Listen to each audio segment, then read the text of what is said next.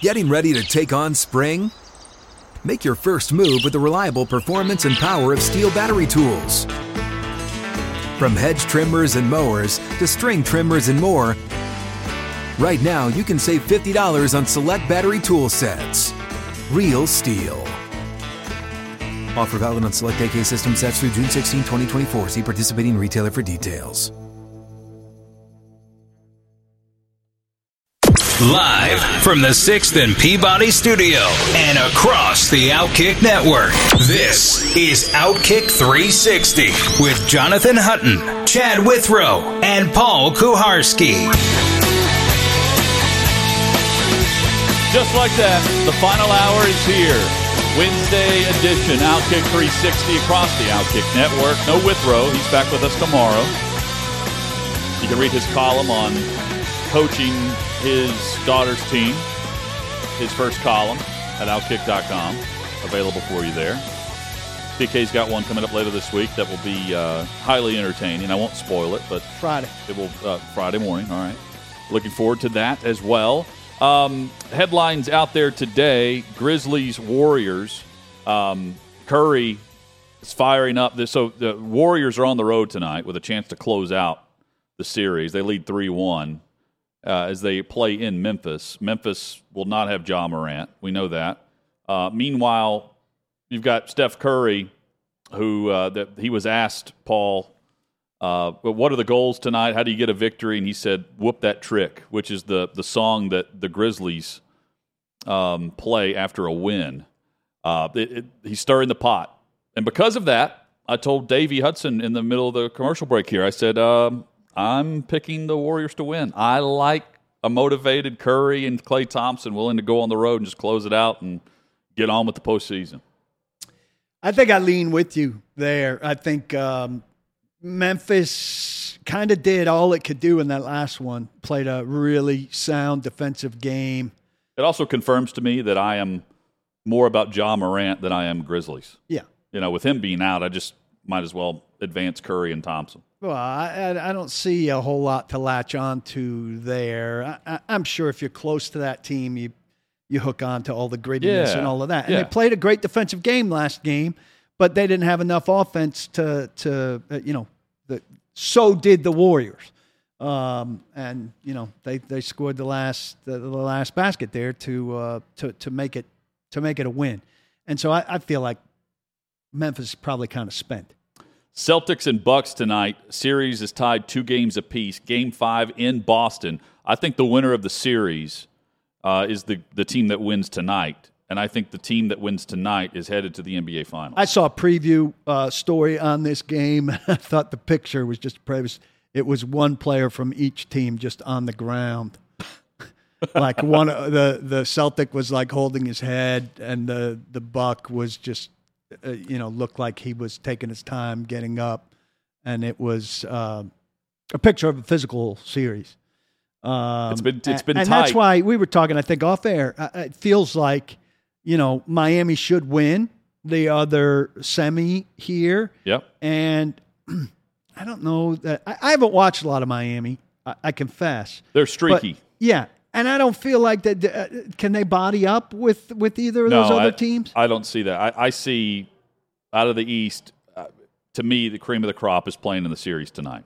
yeah, and they're more And physical I, teams. And I could see either Boston or Milwaukee winning the whole thing as well. And I'm rooting for the more physical teams. Generally speaking, though, I, I don't know. Phoenix has a little of that. Eight, Yeah. Ayton to get in there and, and bang and stuff. But I, if you had to categorize Phoenix, I don't think uh, physical is one of the first words No, but I, that you'd say. I don't say that much So at all back down. anyway right now. You know, Well, but I'm saying across the NBA, I don't think physicality as one of the attributes that comes to mind on any of these teams. Though we've seen more of that we've in seen these it- playoffs. We've seen it in Memphis and Golden State, which is it's rare to put Golden State in that same frame. Right, but Boston took out the Nets by banging on Durant. Yeah, but And in the, we've in the seen final game for sure. Yeah, Giannis the the other very day. physical. I didn't see the game the other day, but on Sunday, all of the um memes on Twitter were about Giannis going to the basket and Yeah. there And he- bulls well, and the- everything because he was ejections just in the Grizzlies plowing Warriors people series. over. So there's been uh, there have been doses of physicality, and I feel like the the physical stuff is won We've for, seen for the most part. we've seen some physical uh, threats in uh, fan bases as well, courtside. Oh, and last night, by the way, in the Dallas uh, Suns game, you had a guy chase a guy down the tunnel after they both got ejected. The oh, that was what that was. Yeah.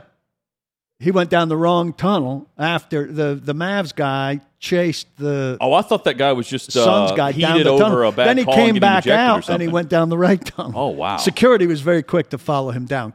Chris, uh, I think, was the Mav. Uh, they're not top top level guys That's for those not two teams. uh, something bad is going to happen, Paul. I, I, you know, I don't always think the worst or assume that something's uh, evident, uh, like just that's already happened before we see it.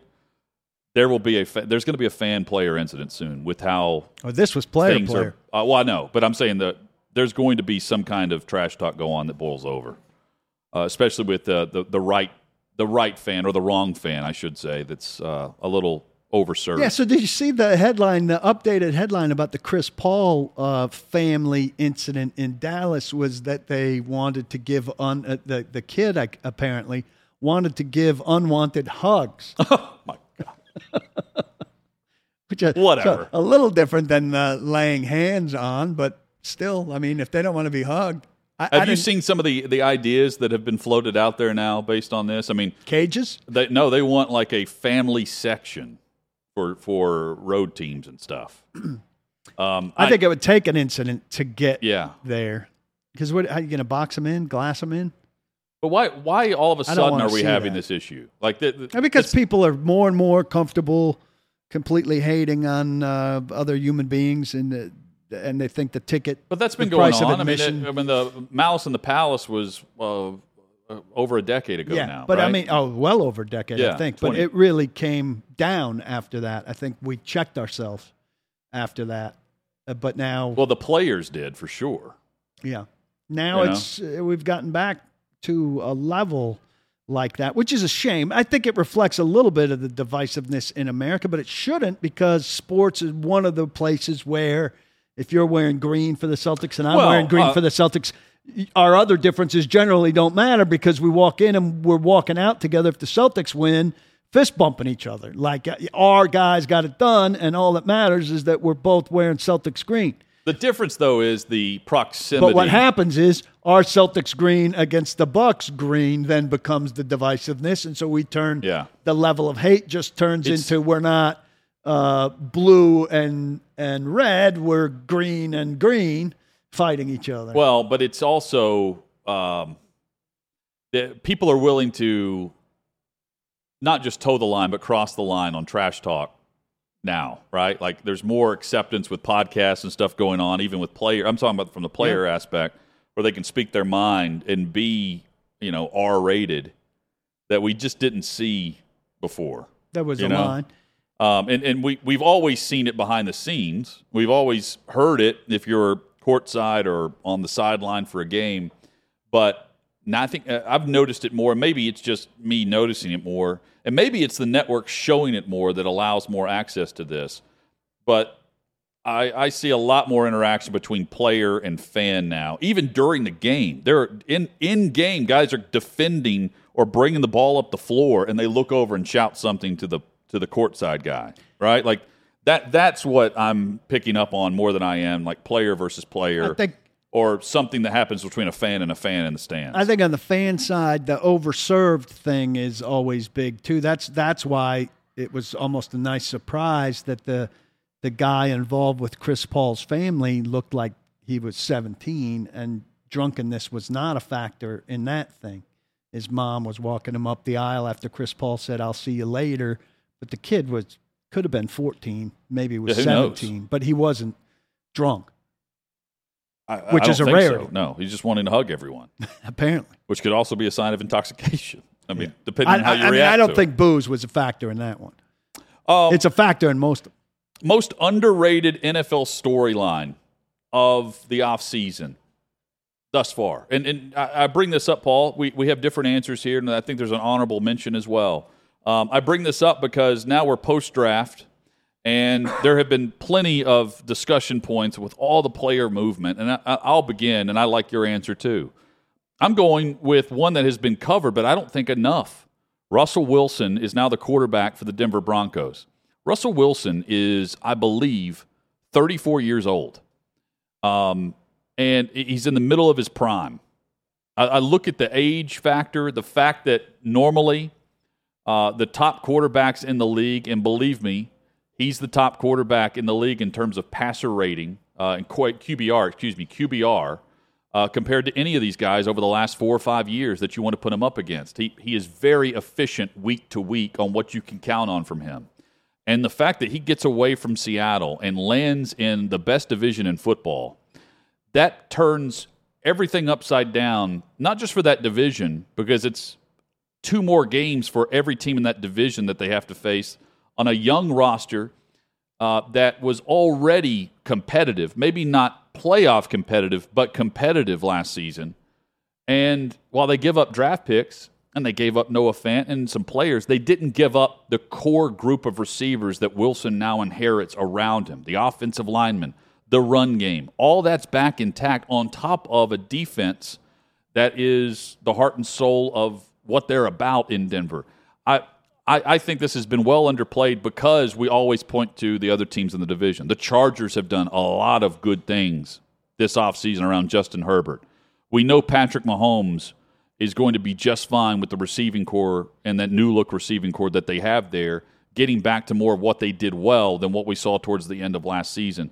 But Wilson was just traded to a team with legitimate speed and athleticism at receiver big targets for him there and an offensive line that could protect him better than what he saw in Seattle. I think this is a big storyline that's been used and, and, and treated as a big storyline that's still been underplayed to the extent of which we talk about the top headlines across the NFL. It's just been kind of Russell Wilson's there now. That's a big move oh, by the way, Tyreek Hill's gone in Kansas City. Let's spend a ton of time yeah. speaking on this. Well, I think part of the reason it's been underplayed, a couple reasons. One, just because there hasn't been a singular headline. And um, so all of them have been diluted a little bit. You mentioned Tyreek Hill. You've got Davante Adams. Yep. We had the Aaron Rodgers drama that was going on very much simultaneously to to that. His return, I yep. think, was the same day same day. the Russell Wilson's trade hours, went on. So they both got cut in half a little bit, um, that initial burst. So it has been covered well, but not to the degree you're talking about. I think the impact on the season that the impact of that move on the upcoming regular season means more than what we've actually discussed with it. Like the the the week to week progress of that team and and the storylines of the AFC, the competitive AFC, were now uh, AFC South. Let's factor in Tennessee and Indianapolis. They have to play Denver this year. Of course, the division's going to eat itself up, but it's the other teams within the AFC that have to go through Denver now and face up what was already a very competitive team. Uh, they go have a chance to go from good to great with the quarterback that they've added. I, I get all of what you're saying. Uh, I'm not as into Russell Wilson as some others, including you. Here's another reason I think maybe, um, maybe it hasn't. And, and I agree with you. It's been an under underplayed storyline. You're not wrong. Um, Chad and I, on the day that you weren't here, one of the topics that we discussed was stacking that division, and we both had Denver last, um, which I think is conceivable. I think it's conceivable they come in second. Also, I, I don't think they'd win it. I still the, think Kansas let, let City. Me, let, let me just give the disclaimer here, and I hope we don't have to do this every time. But I I come from the the line of thinking that we don't have to say this all the time. Of course, injuries are going to play a factor in all this. Right. Yeah. Uh, so if you're going to hit the replay button on this in December, keep in mind that we are not factoring in injuries because we're looking at things as, as the roster sits right yeah. now. Right. Obviously. But, um, but, you're saying Denver's right. going to finish last. Well, I mean, if if if everybody's a full Kansas power, City loses Mahomes in week yeah, two, everything changes. Then your opinion changes. Everything changes. Yeah. But right now, with everybody at full strength, I think Denver maybe has it the toughest. New coach, new quarterback, uh, a lot of newness to sift through yeah. in a division where I'm probably too high on the Chargers and remain so, but I think they're on the upswing and they made a lot of good additions. And they're in year, year two of the coach, and I like their quarterback a lot where I'm buying McDaniels second time around, maybe. I've always kind of liked Carr. I like Adams, and I'm going to give the Raiders a little bit of the benefit of the doubt for third. And and I've made the mistake of doubting Kansas City before. I'm not going to not going to do it again. So that's another reason. To me, it's not quite as big because a lot of the other teams that made the moves I see as more Uh, more of a playoff contender. Quite frankly, the Jets to me might be more of a playoff contender than Denver Well- in, in the long run. Well, see, even I though think- Denver's going to be a better But team. let me let me tie in the Denver storyline with the Jets, for instance. If they want to be the surprise team, if Miami now with all the weapons now want to jump up and be the surprise team, there we know the Bills. Again, all things on paper being equal as they are today on May the 11th, the Bills are winning that division. yeah, I don't think there's. I think it's conceivable because of the Russell Wilson addition in the AFC West, Paul, that we could see three teams from that division get in. Could, now yeah. that we have seven teams in the playoffs. Uh, towards the back end of November last year, it was conceivable that the AFC North could have had three teams in the playoffs last year. yep. So I, that's not just something that is, is is unheard of. And because of that, I, I think the surprise team in another division is likely the eighth or ninth seed because of the Russell Wilson addition to all this. Yeah, could well be. And we've seen three teams from one division even when it was six, Yeah, that's right. right? With the two wild cards. Um, so you know, you never know what's going to happen. But it is interesting how things uh, do and don't become stories. And I think there'll be another round of big Russell Wilson hope before uh, hype before the season starts. We're seeing some of it. training camp trips for all the national That people no, are definitely for going sure, to and we're seeing it with the schedule release because Denver's They'll involved get the in a max. lot of these. They'll get the max Yes. of uh, primetime games, which Yep. is five still, I think. I think it's five. They'll get five for sure. I, I think they uh, they're a popular primetime team anyway because they carry so much territory. Yeah. Um, and they, they have a bigger have fan big base fan than base. what what you may realize nationally. They do. It's not it's not Dallas and it you know it's not uh, a New York team. second tier though. Yeah, but it's I mean you can find the the Denver connections wherever you go across the country. Yeah, strong second tier. Um, you have a strong option on your underplayed storyline of the offseason. There's been so much contract talk. The the biggest contract of the offseason was Aaron Rodgers coming to an agreement. Uh, and we've seen some big wide receivers. But I think the most underrated story here is that Lamar Jackson has done nothing contractually, and we've heard nothing from him contractually. The only thing we've heard is him being a little upset about what Hollywood Brown had to say on his way out of town. He doesn't have an agent. His mother might be involved. He's involved. And look, I understand that he might play it like Kirk Cousins or Dak Prescott played it, which is fine. He's got his fifth year option this year. 2022 is 23 million roughly. And in 2023, the franchise tag projects to be $45.4 million. The year after that, it would be a 20% increase, which would get him to $50.85 million. And he could play this string out like Kirk Cousins did.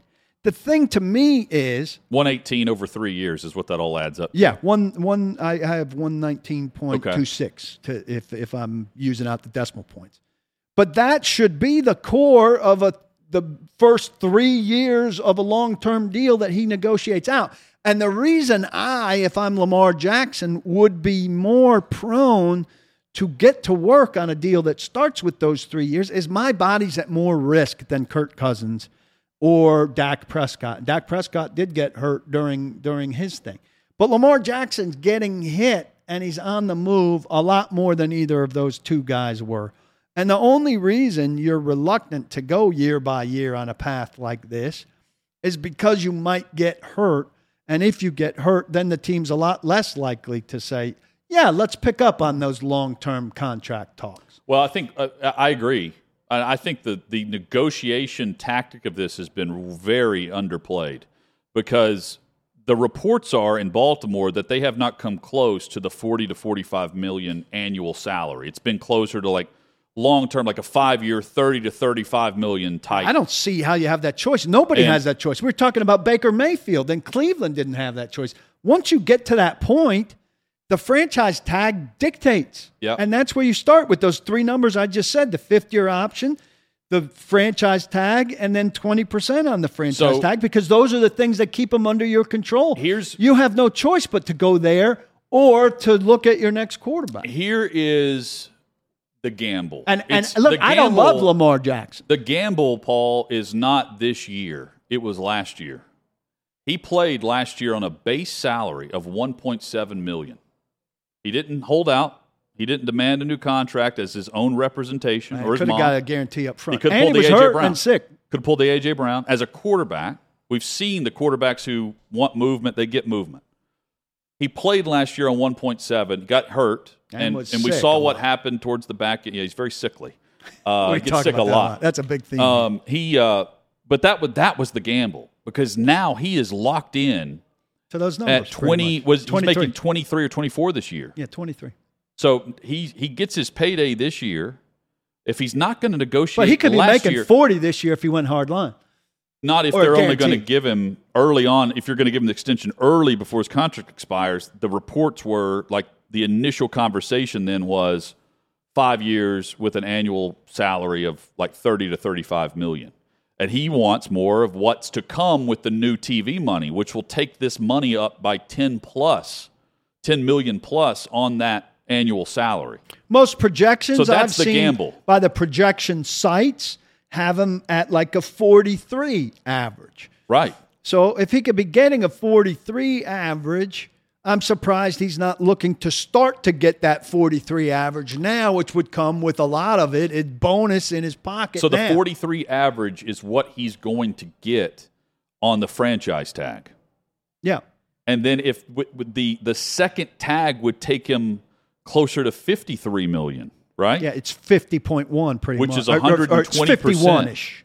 So it's a, it's a financial play where he's he's already played a season on 1.7 Which is and crazy. I know. And he got through that despite getting hurt and being sick. He got through that to where he holds a lot of leverage now at 23 million and he can just continue to do this and build or he leverages it against a long-term contract where the average is going to be what it is anyway. Yeah. I'd want the long term. A, for my health, The because signing I'm bonus, at risk, guarantees. and get some of it in the bank Yeah. now. Well, I think a he- big chunk of it because what you're going to get a I- huge chunk of it I don't is think. guaranteed. I. I think the under. uh, It's a very fascinating topic you bring up because I agree it's been underplayed. and most guys are not patient at all. Most Ex- guys are AJ Brown. Oh, but AJ Brown had an agent. Think about not having an agent and being patient at age 24 or however old he is. To stay patient when you're representing yourself against the franchise who's thinking they're going to take advantage of you. You know your value. You're a starting quarterback, former league MVP who made 1.7 base last year. And he was patient enough where uh, he may be vocal behind the scenes. We don't know that but he does not play things through the media, which would be very difficult in this day and age to do. He doesn't plant seeds or you know uh, run and you know play the telephone game where he spreads according to sources. Lamar Jackson wants this. You don't hear any of that. He's the opposite of Kyler Murray, I who shares an agent it. with the head coach in Arizona. I respect it for now yeah, until he gets an undervalued deal But- because he didn't have help. but I think the undervalued deal would have already taken place. I think now well, he he is knows. he patient or is he naive? Is my question. But if he, He looks like he's patient. Yeah. But when it comes out, when the time comes, maybe he's naive. So he's getting 23 after playing on 1.7, and he knows that he's going to be above the marker of where he wants to be in a long term deal anyway next year. It's either by the franchise tag Or by long-term. or a long term deal either with Baltimore or elsewhere. Either way, the dude knows he's going to be paid with new TV money coming in that will only rise the uh, the the over the, the whole boat, all yeah, the boats. The, all, yeah, the, the whole, every boat is going to rise, especially the quarterback money, which is just going to be thrown around, around like crazy, especially whenever you factor in Herbert and Burrow. yep. Those are going And to be he'll be top ahead five of them. paid. And now you're fact, yeah. So I mean, he's he knows he's getting paid, and if you're willing to play on 1.7, he's going to play this out, and then it's up to Baltimore to come back to the table with something that can keep them there long term. I don't. They, they've they've structured their entire organization around his playing style, And, and if you're going to use your leverage, last offseason was the time to do it because the entire organization is structured around what you do well. You made one very good point. The reason this is not a big story is because there are no sources. There Yeah, are no right. sources to talk about what the strategy is, what he ultimately wants, what he feels about Baltimore's commitment. And, and look, DeCosta and Harbaugh have said nothing but great things about him. Hell, DeCosta said, like, we can't negotiate with him because he won't come to the table. Um, you know, so that's a big story, but it's a big story once. But there's no agent to go to. There's nobody dropping anything or any anything Which is odd. But that, that's why it's an underplayed story. Because here is a very rare even even when cousins was doing his thing it was a story all the time about how washington wasn't doing a, a cousins settled for that approach because washington wouldn't play ball and he came out ahead. Then he got a four-year fully guaranteed contract from minnesota and that was crazy. It was a trailblazing thing for a quarterback who's not an outstanding talent and that was a big story. This should be a big story. There's just nothing there. Well, and, to me, the only way where the leverage swings back to Baltimore is some catastrophic injury. Yes. But Or if he played really poorly. Because he Yeah, didn't play but- very well last year. A combination of injuries Yeah. and, and the team having a down down year. Uh, with a slew of injuries really spurring it. Uh, hit us up on Twitter at Outkick360. There's an honorable mention uh, with this. And the honorable mention, Paul, is Trey Lance in San Francisco. Yeah. Trey Lance, the starter, is being treated like the starter amongst his teammates on social media. You know, it, last year, they're not hanging out at games courtside with him, you know, and they're doing different. He's being treated like the starter of the San Francisco 49ers. They have not named him that. They haven't traded Jimmy Garoppolo because Jimmy Garoppolo had offseason shoulder surgery, and it's going to take him up to 14 to 15 weeks before he throws the football. That timetable on the throwing shoulder puts him around end of June, early July. So we're not going to see any movement on this. Um, they are strapped for cash, and they gave up a lot of futures uh, a- a- assets through the draft to move up to third overall and draft him last year, hand chosen by the head coach and general manager John Lynch. There's not a lot of talk about Trey Lance, and and a lot of it is because we haven't seen him on the field uh, in a, a training camp setting since last year. We haven't seen him throw a football much since then. This is an off-season storyline that's been underrated and undervalued that will crank up as soon as OTAs go uh, uh, head-on collision with uh, a mandatory minicamp, where he's going to be under the, the radar and the, the microscope. And then once training camp rolls around, uh, with or without Jimmy Garoppolo, all eyes are on Lance and whether or not he's going to be the, the heir to the throne. Because if he's not, that is a massive ripple effect And the- across that division. And the only rumblings you've heard about him, and look, they could be coming from Garoppolo's agent for all we know. But Lance's agent has done a bad job countering it. If that's I agree. that's the uh, the truth. Uh, three or four different places have said this offseason that he's not living up to the billing. Well, and, and some are already trying to say, well, this is a lot like uh, Jordan Love in Green Bay. No, it's not, because Jimmy Garoppolo is not Aaron Rodgers. That's the difference. And they didn't trade up. And, he, and he's coming and- off shoulder surgery. And Green Bay traded up slightly in the 20s. right. They didn't trade up to three. A future, what, two future first round picks, um, plus other assets to move up to third overall last year uh, with, with Philly. Yeah, different deal. Coming up, the charismatic quarterbacks, examples of this uh, with the recent winners across the NFL, and how it's hard to find a Super Bowl winning quarterback aside from Joe Flacco who doesn't have the quality of charisma. That's next in Outkick 360. Outkick 360 rolls on across the Outkick network from 6th and Peabody. Get ready for the greatest roast of all time the Roast of Tom Brady, a Netflix live event happening May 5th. Hosted by Kevin Hart, the seven time world champion gets his cleats held to the fire by famous friends and frenemies on an unforgettable night where everything is fair game. Tune in on May 5th at 5 p.m. Pacific time for the Roast of Tom Brady, live only on Netflix.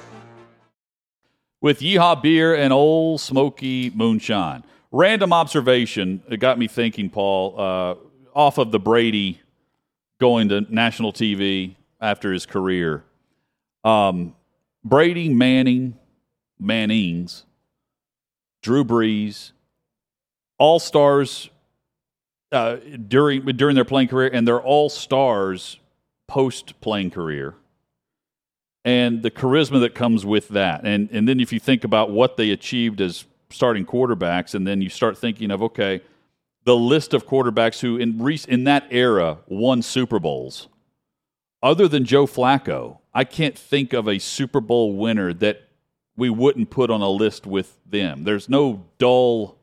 Eli Manning was dull. He's he's Not- charismatic now, He's charismatic. but he wasn't then. Um, I, I don't think. I think he's the. I think he's very much that dude behind the scenes. Um, Maybe with the team and stuff, I he don't- I- was, I but I don't- think he came across that way publicly. I, think the. much. I think the. Uh, I mean, he was on SNL. He did a couple of things there. I. The the dullest of the dull great quarterbacks was Andrew Luck during this era, like boring type, and, on purpose too. Like he was just, he was almost entertaining. He was so boring, like with the book club and everything else. yeah. No, he's Um, an interesting guy. Interesting. I I can't name a boring quarterback right now that's successful. I can do it in Major League Baseball. I can do it in the NBA or uh, in hockey for sure. I can absolutely do it in hockey. But in football, it's difficult not to have that charisma attribute at the quarterback position at the highest level. Yeah, I think there are different degrees of it, but like kind of a, uh, you know it when you see it. Some kind of moxie to you, um, in order to be able to play the position with uh, success and effectiveness. Like, And I'm not, my argument, by the way, I'm not arguing anything, but my, my point, I guess, is there are boring QBs. Ryan Tannehill is a very boring interview. And overall, there's not much that you can say about what the guy's like behind the scenes. right? Um, I'm not, I'm, uh, you, we can name off quarterbacks like that. I'm just using him as an example because he's in our backyard here in, in Nashville. And we would know him the best, if right we- uh, there's but there could. are there are other examples of those types of players but not the super bowl caliber guys like burrow's about to cash in through endorsements uh, baker mayfield even i mean he's not even the super bowl caliber guy but he's all over the tv screen justin herbert should be as well um, Justin Herbert, I think, is going to be next with a lot of those potential national advertising mahomes is all over things. advertising you know with State Farm. Prescott certainly can carry that um, that Cowboys quarterback role um, for sure. Burrow's there. Matt Ryan's been there. yeah Um, but yeah i mean he would qualify more of the Deshaun Watson's not going to be there because of Right. what's hanging over his head, but he could have been. Yeah. Where would you put like um Lamar Jackson, you know, ha- has some of that. yeah. Derek Carr, don't know, but we don't know if he's Super Bowl caliber guy either. No, but he's I again there is some of the there's a likability factor there where he's he is charismatic when he uh, how he carries himself and and the he's much more in the limelight than his brother Yes. for instance. Anyway, just a, a random observation. Um, I'm not saying it's a prerequisite for what I would look like look for in a QB, but it's hard to find a boring guy that's at the top of his game at that position in the league. Which is good. Let's but hope it's also it doesn't go that direction. Why do you think it's that way for the quarterback, but not like you know either the the marquee talent on the baseball diamond or you know the the best goaltender in hockey? Uh, I'll use another local example: Roman Josi, kind of a boring dude, one of the best players at his position in the league, Norris Trophy finalist. Boring. Well, I think if you're comparing it, I mean, you'd compare it to goalie, and it's just not the same. You'd compare it to pitcher, and it's just not the same because it's only every five days, so he's not always in control. Um, and then basketball doesn't really have an equivalent, so it really is a unique position in terms of that. Hands on the ball all the time when his unit's on the field, and the most popular sport. NFL sophomores with upgrades around them. We'll hit on that coming up. We'll also get you ready for the big sports night. NBA on full display. Grizzlies Warriors. They're the nightcap after Boston takes on Milwaukee. We'll discuss that, get you ready for tip offs, and also discuss some players that have had some, some significant upgrades around them this offseason with their NFL teams. And we'll hit on more than just the quarterback spot. It's all straight ahead on Outkick 360. You ready? Showtime.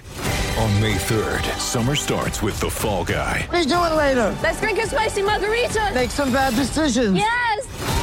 Audiences are falling in love with the most entertaining film of the year. Fall guy. Fall guy. Fall guy. That's what the poster said. See Ryan Gosling and Emily Blunt in the movie critics say exists to make you happy. Trying to make it out? Nope. Because I don't either. It's not what I'm into right now. What are you into? Talking. Yeah. The Fall Guy. Only in theaters May 3rd. Rated PG-13. A couple of firsts in Major League Baseball. Outkick 360 rolls on. First, Christian Yelich, who has hit for the cycle for the third time against the same team. First player in Major League Baseball history to do it. He's done it against the Reds today. Um, I don't know what it is about the Reds. Well, I know the Reds are Yeah. terrible this year, but That's part of it. still very difficult. Uh, other players aren't doing it against the Reds this year. Um, here he is at 30 years old. He's hit for the cycle three times. Um, and Cincinnati is uh, the team that, that has to face him for that. And uh, the other first, Aaron Judge with his first walk off of his career in Yankees history. I never would have bet on Aaron Judge um, in 2022 having the first career walk off of his career. Um, he is that's the third longest player in Yankees history. Uh, with a, I think it's like a certain amount of at bats, 150 or something. Uh, but he's he Judge hit his 167th home run, and it was his first walk off home run. Uh, third behind Lou Gehrig, who hit 260 homers before his first walk off, and Teixeira, who hit 205. 260 for Gehrig. That's remarkable that he didn't hit a walk off. how does Judge in all these moments? To, I would have never. Well, he's had walk off hits. I'm thinking, just not walk off homers, yeah. Um, Especially with the the right field porch. They the really played lousy last night and stuck it out to get in. There was a really weird game. Toronto's pitcher got thrown out after a mound, after like a conference of the umpires. So Stanton hit a home run that tied it 3 3, a three run home run. And then the pitcher, I'm sorry, I don't know his name, hit Josh Donaldson. And the umpire kind of, uh, and the Yankees bench was chirping. They were hot. They thought it was retaliation for the home run. And the umpire, home plate umpire, walked Donaldson to first base. The dugout was very loud. Then the umpires all kind of convened as the home plate umpire was walking back to home plate. This had to have been 45 seconds or a minute after the pitch. And then one of the umpires looked back at the pitcher and threw him out. And Toronto was outraged. I was outraged. The Yankees broadcasters were outraged that they threw this guy out So it was Garcia. with, with yeah, without a warning after after a convention for hitting Donaldson, and it wasn't high or I mean it hit him in the elbow, and he was wearing an elbow shield. I'm I'm reading through this now. It was very bizarre. uh, prompted boos from the New York crowd and a reaction from the Yankees dugout, who believed that Garcia had purposely thrown at Donaldson in wake of Stanton's game tying homer. It was the second pitch in the at bat, though. I didn't realize The that. I thought it was umpires agreed. Um, But I'm when do you when do you news. consult with the other three umpires to throw somebody out? I've never seen anything like that. To- on, on anything like somebody yapping about balls or strikes or anything, you don't go to the other umps and go, "Hey, should I throw this guy out?" He's uh, the you throw him out, and they the threw the pitching pitching coach- coach out. The manager also got involved. He got thrown out later. He wasn't thrown out until the following inning, and and then his quote post game was, "I got thrown out because I'm not supposed to argue warnings." okay. Well, he he got thrown out later when they threw the Yanks threw high and tight to Bichette, but it was just a. I- mean, it was a high Okay, and so- inside pitch. uh, someone has told uh, the pool reporter, maybe one of the umpires here. Yeah, one of the umpires said earlier in the game there were some words exchanged between Donaldson and Toronto's catcher. So that definitely played into it. There were pretty strong words. Then you have a game time home run in the second pitch we deemed intentional, which was the reason for the ejection. All of that played into the ejection. that's fine, A- and that helps me. But I feel like that should be something transparent. But if it's the catcher, during- if the catcher, so is the are the umpires saying the catcher called for it? yeah, that's Then you eject the catcher, uh, right? That's interesting. Yeah. not the pitcher. Yeah. Pitcher's just following the orders from his CO. And also, that's a that's a great pitch. I'm looking at the replay. It does not. You could argue its intent, I guess, based on the rumblings of the game itself. But if Yeah, you're just looking at this pitch, if you're me. looking at this pitch in and of itself, it does not look intentional. It just looks like it's inside on the elbow. So I I've never seen anything like that without a warning. There was no warning issued. The umpire agreed with that. A first for American soccer also today. This is kind of weird that it's being made a big deal of, but Christian Pulisic scored today for Chelsea against Leeds United. The first time an American has scored in the Premier League against an American coach. Leeds United is is uh, coached. I'm going to forget his name now. Um, but by, by the guy that was getting made fun of and, and constantly compared to um, the character uh, in the Apple TV show. Come on, help me. What is Ted it? Lasso. Ted Lasso, yes. So we're at the level now where we could have our guy score against uh, a coach, uh, one of our guys, and I'm not remembering his name off the top of my head, which is bad form by me. Uh, if you missed primary complaint today, you missed Corey Taylor. I don't know if this was his. This was not his debut on the show, but um, debut maybe during primary complaint. Corey. Um, Jesse Jesse was my- Marsch is the coach. This is my first time complaining with you guys. Well, so the Outkick's already tweeted your quote as the tease to the uh, segment. The dangers of walking downtown, possibly get hit by a big lady on a bird scooter, drunk out of her mind. That's my primary complaint. Big lady being the key words. As That- I said, this was actually Hey, I a helped her disguised complaint about the fact. You helped her up? I'll help her up. You know what I mean? I know I'm not mean. What a like you, gentleman. BK. I'll help her up. What a gentleman. Put her back on her scooter and push her on down the road. You know what I mean? I've never been on one of those. You got gravity helping. How many people in this here. room have, have been on a bird scooter? Uh, uh, two people. Yeah. Yeah. The two hipsters. Yeah. We should let the audience know that I film you guys for these intros, and uh, I'm really brokenhearted that we're not going to be able to have a shot where all three of y'all merge on bird scooters. We could do that. We could race on them one day. I would fall. I'm pretty sure. I think we all would.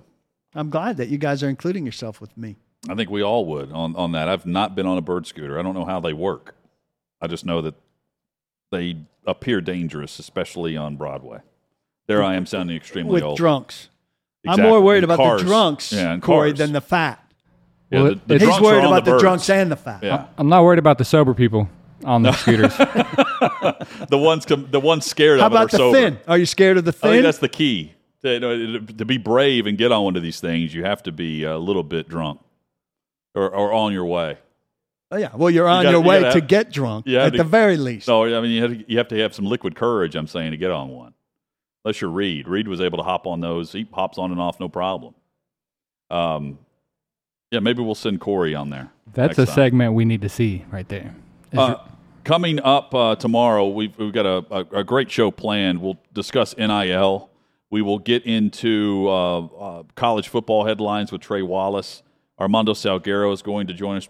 Chad's back.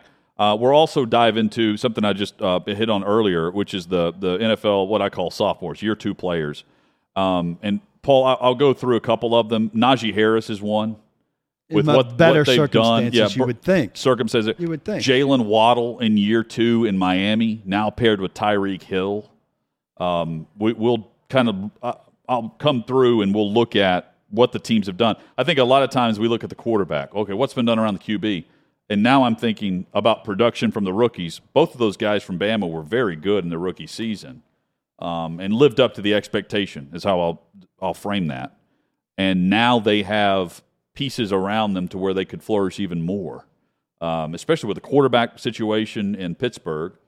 It's going to go through Harris even more, I would expect, where a lot of what they did with him was in the passing game last year. I think you see more of that and more of the run game. Um, it's in Pittsburgh. How would they not focus on the run, right? And then in Miami, Waddle's not just on an island by himself anymore. Yeah, and he's got, got- he's got a creative, inventive new coach. And a new coach, yeah. So that that should be a big factor down there. I, I'm giving him a lot of, uh, I don't know. In some situations, I'm skeptical of the new coach. In in Denver, I'm skeptical of of Hackett for I, I don't know why. I think he's a good coach. I just think there are a lot of moving parts there. There are a lot of moving parts Well, in Miami I too, think- but I'm giving McDaniel I think a little bit of the benefit of the what doubt. helps what helps Nathaniel Hackett, and this deserves even more of a, a deep dive. He was within an offense of Matt LaFleur, where Aaron Rodgers had a lot of say with what went on there, and now he inherits Russell Wilson coming in, who will have a lot of say with what goes on there. I think that helps Nathaniel Hackett with Russell Wilson coming in because he dealt with Aaron Rodgers. If that makes sense. Yeah, and McDaniel's is going to need to baby Tua. Back at it tomorrow with Outkick 360 across the Outkick network. Marsha Blackburn talks NIL and her conversation with Greg Sankey. We lead the show tomorrow at 2 o'clock Central with that. Don't block the box. Do lock your lock.